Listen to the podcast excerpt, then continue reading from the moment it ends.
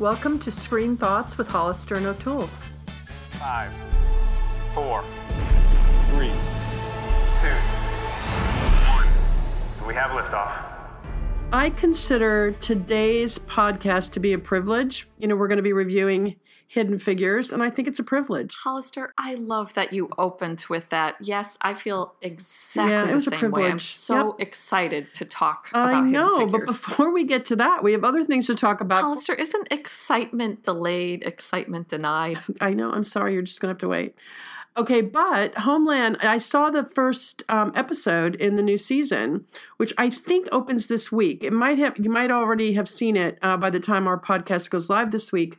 But I did watch it, and I just want to say it's all about Quinn. And that Quinn, who knew? He was a sleeper actor.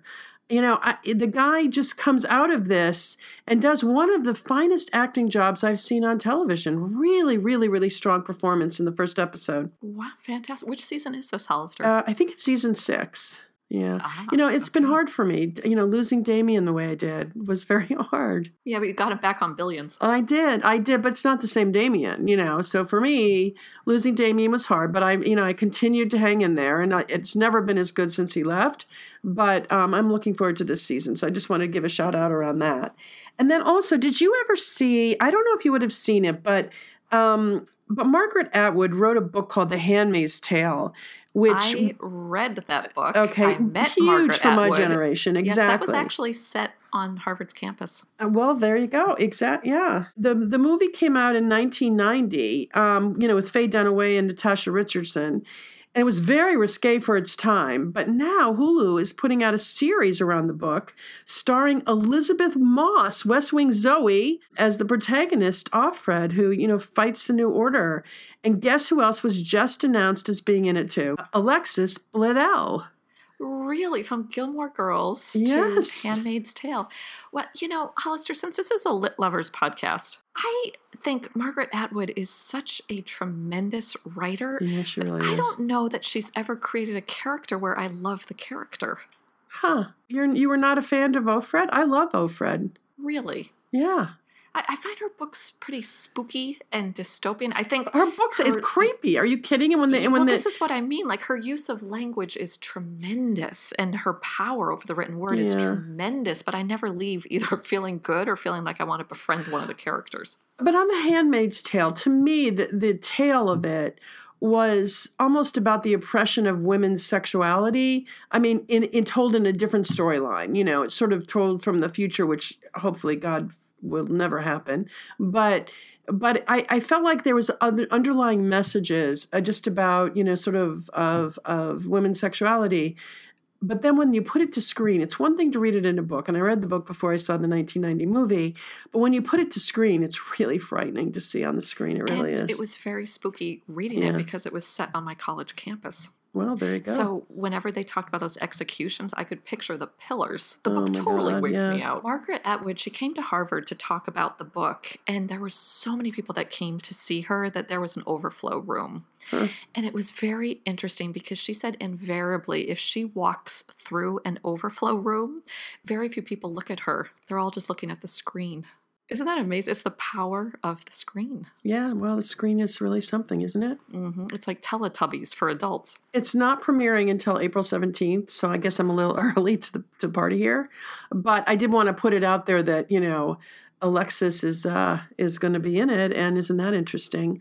And now we'll move to our um thanks to Melissa Cohn Mortgage for our list of 6 this week, which is going to we decided to sort of parallel the movie, you know, we're going to be talking about and do movies from real life, you know, so based on real real experiences. So do you want to kick us off? Okay, so these are our six favorite movies based on real events. Yeah. By the way, I have ten, so I, I and so I, I'm just gonna I'm gonna throw out three of them. But I want you to know, I my favorite movie is always based You on something me, real. You know, since you so scolded me before, I really tried to keep my list to three. But then okay, no, I I, have a I'm little. only going to talk about three, but I want you to know I had at least ten to choose from. There's so many, but then I also have a little list on the side of my guesses of what's on your list. You're not. By the way, I will bet you a lot of dinero that you're not going to guess any of mine. Robert De Niro. No, you Okay, wish. well, yeah. We will see. Okay. Okay. So my first one, I had to start with what's love got to do with it. the 1993 What's love movie. got to do with it? Do with it? What's love but a secondhand emotion? What's love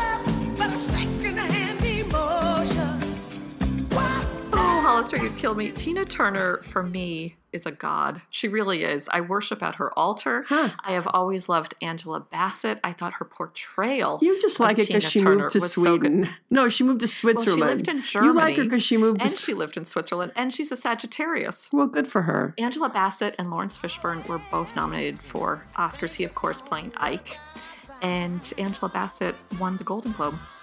That is absolutely true, and I thought it was well deserved. Absolutely. Okay, I'm going to start off with the Miracle Worker. You didn't have that on your list, did you? Yep. Patty Duke and Anne Bancroft. And I was a kid when I saw it. I don't know how old I was, but I I just asked, could we stay and see it again? Uh, You know, first of all, the story, the way it's told, and Patty Duke's performance, I believe she won the Academy Award for it, and Anne Bancroft's performance, both of them so, so, so made the movie what it was. But also, I had just read a biography of her. I gave did a book report on her or something for school, and you know, from from a kid, you know, in the fifth or sixth grade, seeing that movie was certainly eye opening, and it also was the first time I recognized that people sometimes have to overcome things to be able to even compete, and to see, you know.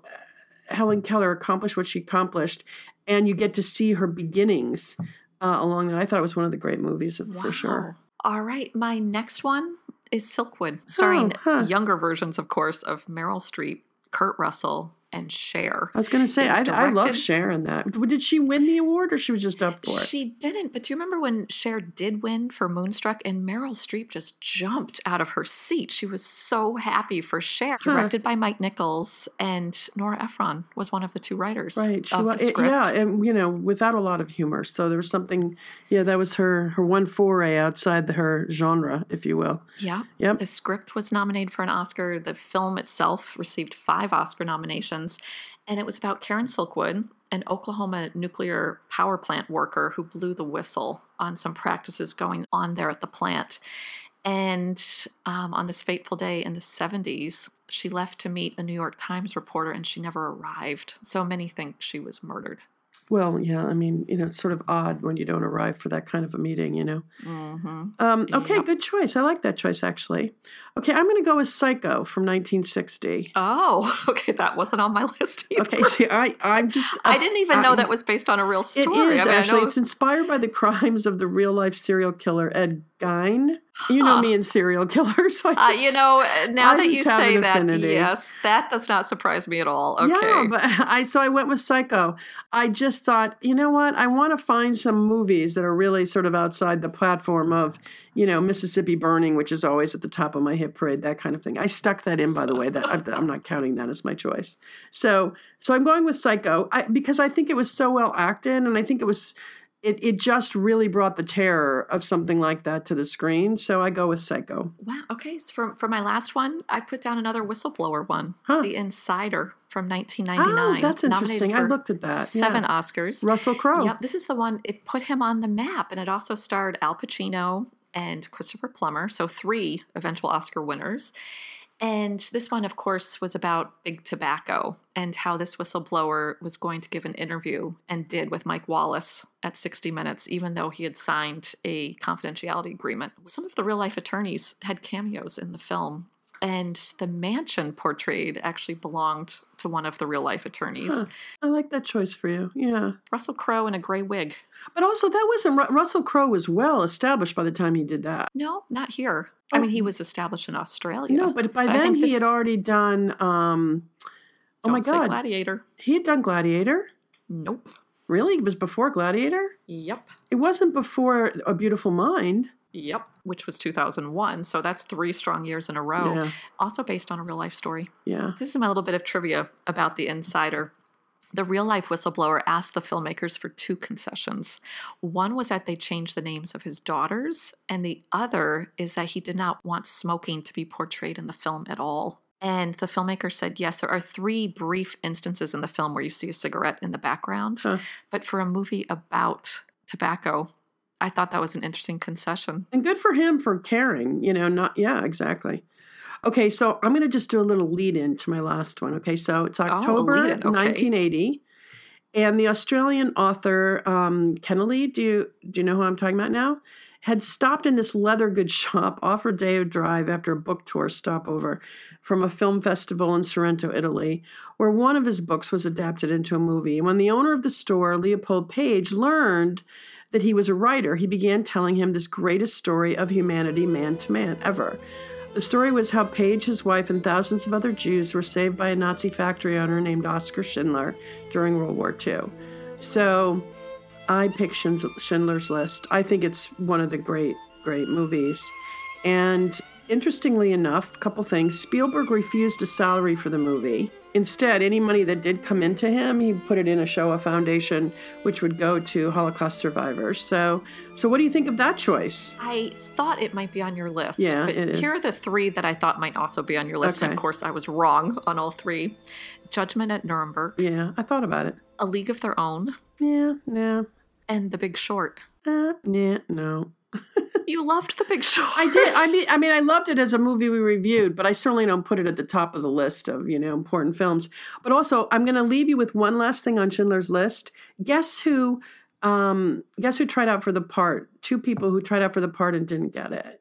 Spielberg didn't want a Hollywood name, but two big Hollywood names tried out for the part. Tom Hanks.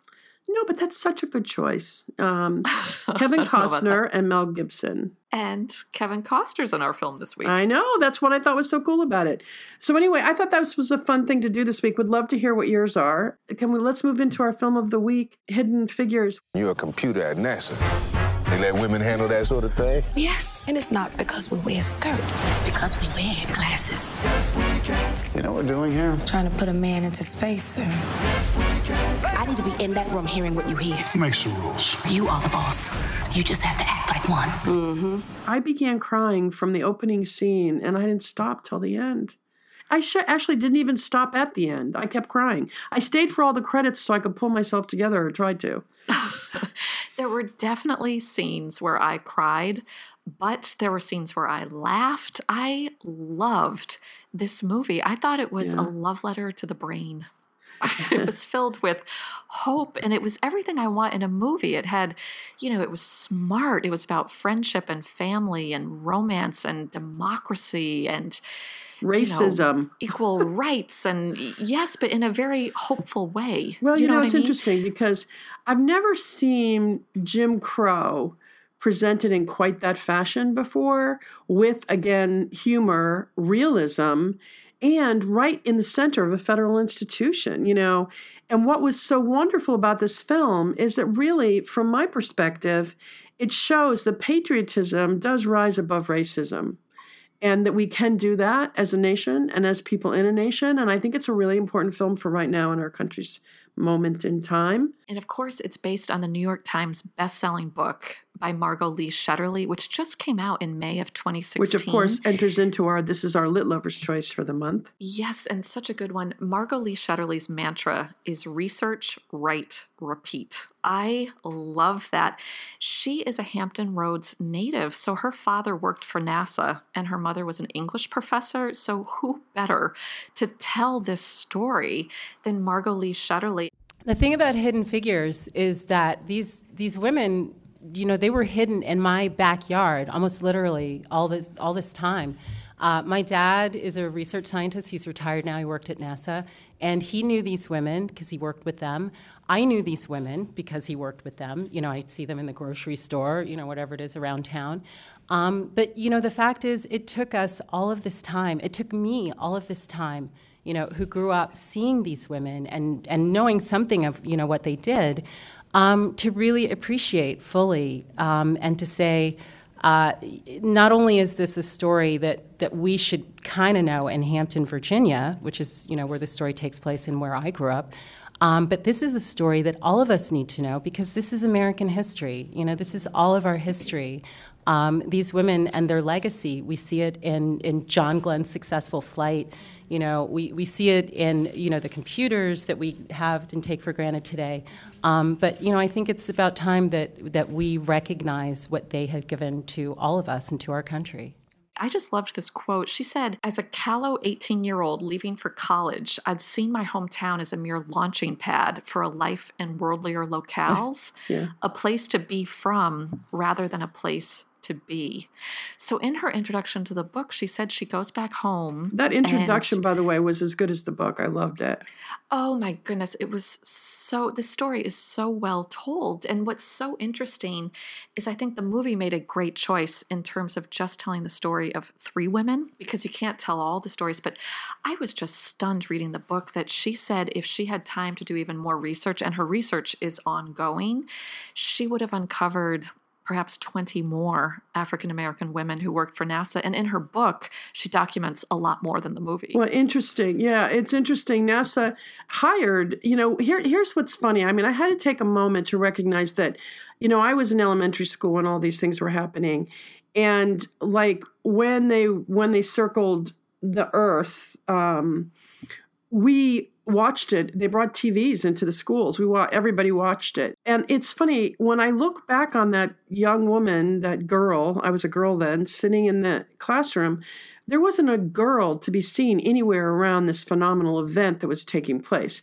You know, all the commentation on the on the screen was all male. The men were astronauts. All the men you saw talking about it, and when they showed pictures of of NASA, you didn't see a, a woman anywhere. It just wasn't anything that we could even think to aspire to, let alone participate in. And the fact that mm-hmm. actually there was strong participation, I thought how sad it was in a way that that girl that I was sitting in that classroom didn't get to see that there were women working on it, you know?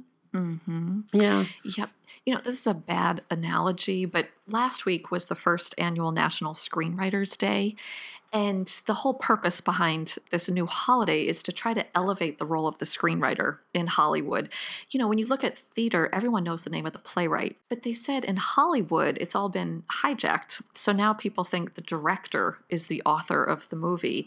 And whenever they go on the talk show circuit, usually you see the stars, you might see the director, and you might see the producer, depending on how famous they are. And nobody ever really invites the screenwriters. Well, interestingly enough, um, Taraji Hens- P. Henson, when she met with um, with Miss Johnson, uh, you know, to to Who's obviously still alive at the age of 98. I know, right? So, in their course of their conversation, Taraji learned that the mathematical genius had graduated from high school at 14 and college at 18 and was still as lucid as anyone or her junior in her 90s. So, after the film was pre screened for Johnson, she was the first one to see it. She expressed appropriate. Yeah, she, it is. She expressed her genuine approval of um, Taraji's portrayal of her, but was forever confused as to why anybody would wish to make a movie about her life in the first place, which is exactly how really, really special people live. They don't think about the enormity of their life, they just live it. But what's really amazing is. Um, is Taraji P. Henson. Why is she not up for a Golden Globe for this role? This is an outrage. I mean, it, it- there should be a petition. Uh, The way she pushes her her glasses up on her nose, her humor, that smile that comes from nowhere that lights up the stage. You know, Hollister, Taraji P. Henson gave an interview, and I had to laugh so hard. She said she actually failed math in college, and yet on screen she is so convincing.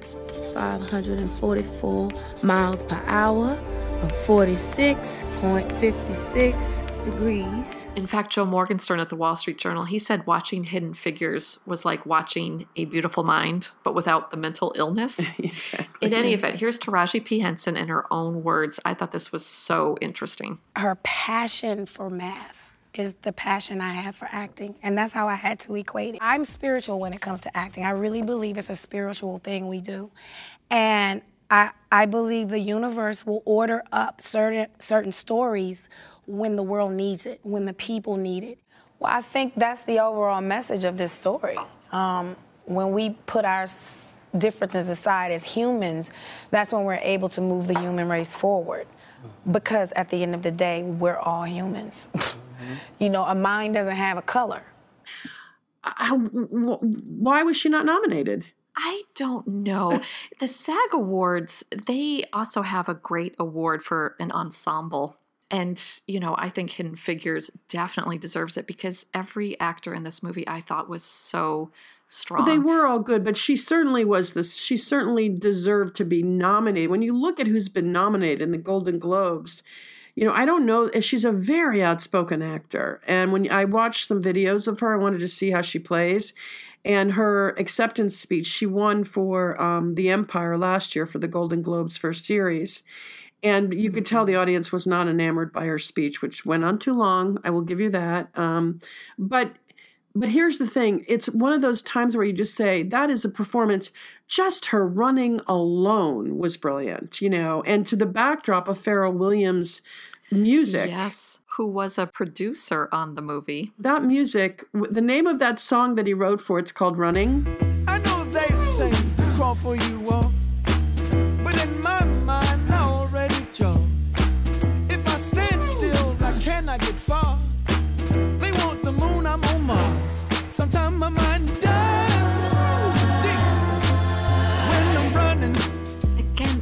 wonderful adaptation that movies are supposed to move. Uh, the amount of time you see people running across this campus, which really happened. I think the three main actresses, so Taraji P. Henson, Octavia Spencer, and Janelle Monáe, their rapport with one another was just fabulous. like Octavia Spencer breaks out in song and I am telling you she sings that song on on set apparently all the time and so did um, Taraji Henson although Janelle was apparently very serious and sort of really hung into her role when she was on screen You know what's so funny about that, Hollister, is of the three of them, Janelle Monáe has six Grammy nominations. So she was probably focused on her acting. you know she said that but um but I think they had a great time I think they had a great time do you have a favorite line I'll tell you my three favorite scenes that made me cry. One was when Taraji P. Henson comes back from running, you know, the miles to get to the colored ladies' restroom. And Kevin Costner playing her boss is just, you know, looking at her empty desk and says, Where do you go all this time? thinking she's a spy by the way That scene was hilarious. Are you a Russian spy? I'm, I'm not Russian. I mean, hilarious, just beautiful moments of humor. But when he says, Why aren't you at your desk? and she finally loses it. Yeah, that scene was the ugly cry for me. I mean, I cried through the whole thing, but that was when I became doing the ugly cry. But I was also so proud of her in that moment that I'm going to cry right now. And It was uh, a you know, beautiful yeah. scene. Okay, so other another happy scene for you? Okay. When Kevin Costner just starts smashing down the colored Yeah. ladies' restroom sign, We all get there together, we don't get there at all. the scene where Janelle Monáe, playing Mary Jackson, petitions the court And she does it so brilliantly. Oh my God, yeah. And the proposal scene, the real life romance, I think is fabulous. Okay, you're giving it all away. You can't tell this many things. Yeah, but uh, you know, from when Katherine Johnson says, "How can you possibly be oogling these white men?" That's John Glenn. What do you guys do for NASA? Calculate your launch and landing site. How could you be ogling these white men? That's equal rights. I have the right to see fine in every color. I thought it was brilliant. I thought it was brilliant.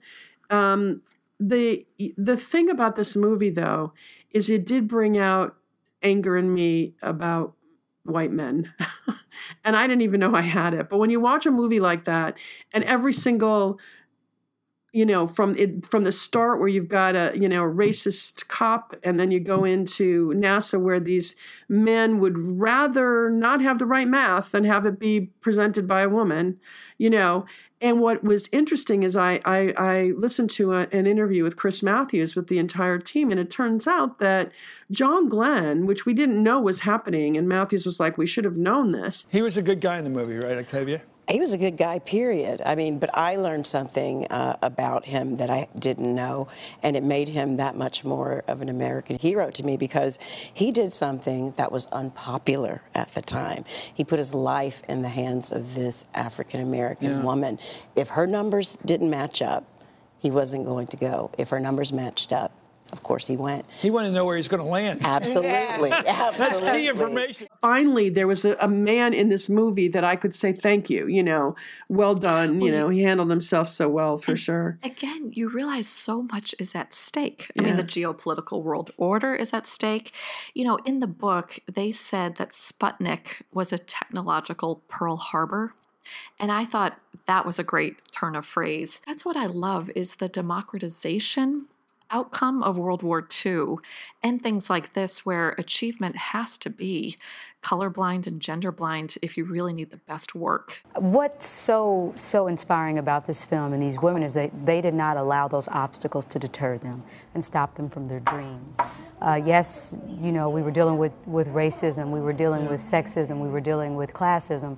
But the great thing about um, when NASA and all the men and women put all those isms uh, to bed and bury them all, that's when they achieve the extraordinary together. Together we'll fly over no more running. When uh, movies are made based on fact or based on real life incidents, it's very rare that you bring culture and politics together in one of those movies and i think that's one of the things that makes this so excep- exceptional is that it really brings the politics of the time together with the culture of the time and it shows the culture of these families and how they lived and her mother helping her so she could raise these three children and you know i mean the culture combined with the politics i think is one of the things that makes makes this so exceptional. It's really really exceptional. You know, and the book too, Margot Lee Shetterly, she calls these women, these exceptional women. I mean, they're like superheroes Oh, in many are, ways. yeah. She calls them aeronautical foot soldiers.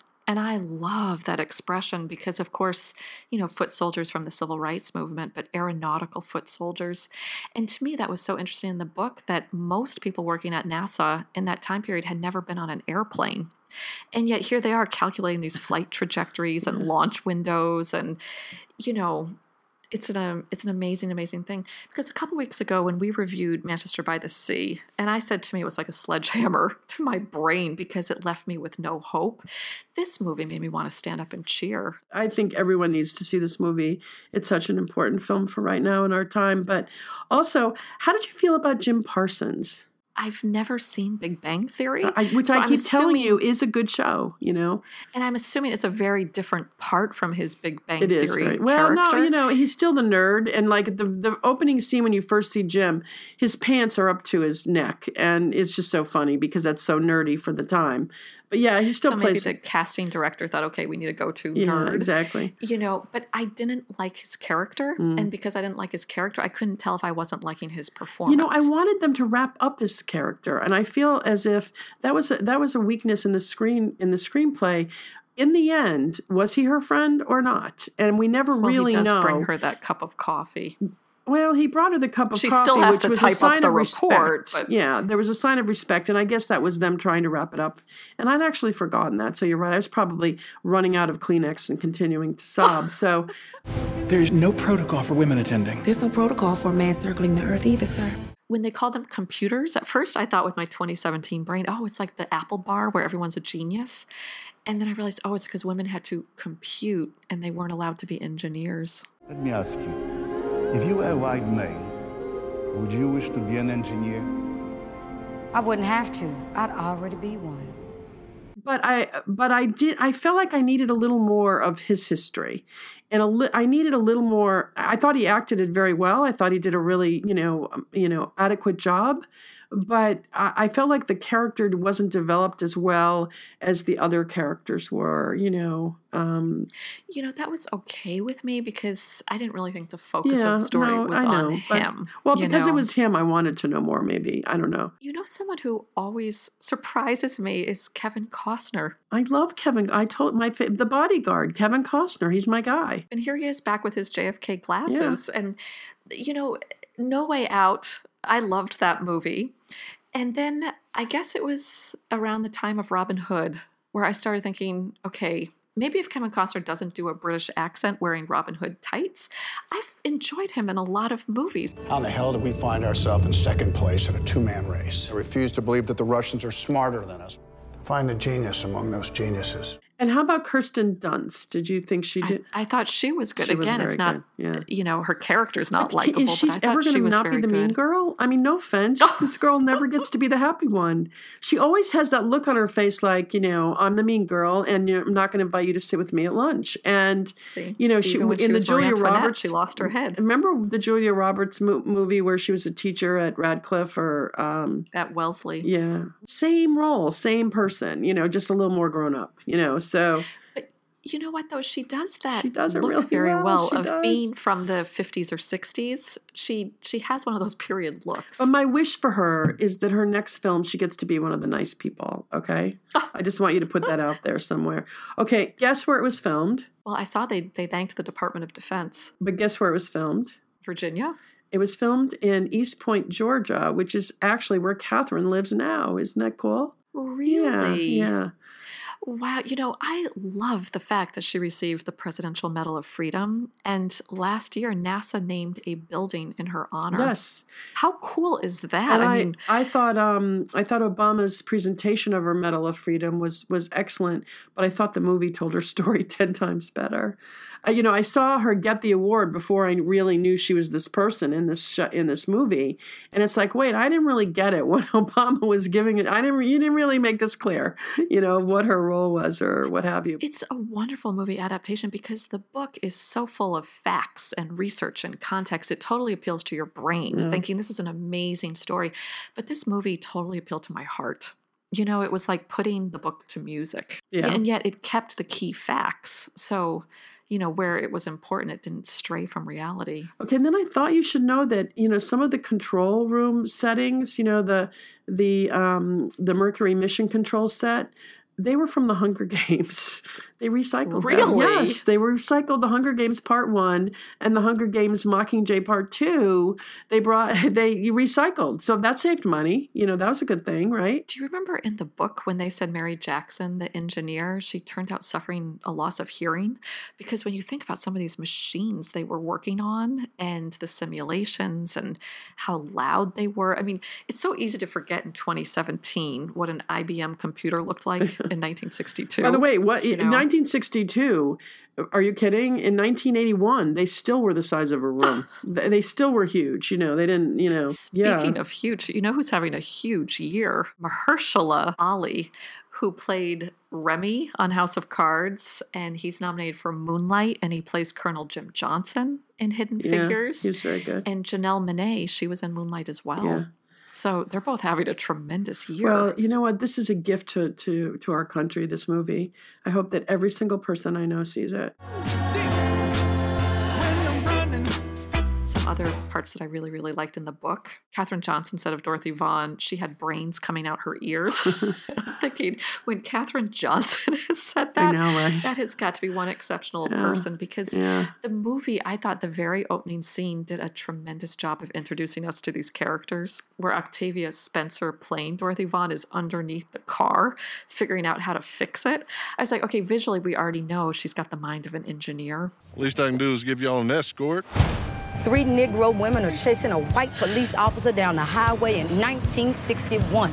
That is a God ordained miracle. Great opening scene for setting the tone of the movie. Well, you know, and what was great about that also again was um, patriotism rising above racism. It was a really moment. It was a great moment. Another thing the movie did very well is for this theme of equal rights. I thought that was even echoed in how the parents treated their own kids. Yeah, no, it's good. The whole thing was good. Another thing I learned in the book I did not know that bit where they talk about how Martin Luther King was a Trekkie. I had no idea.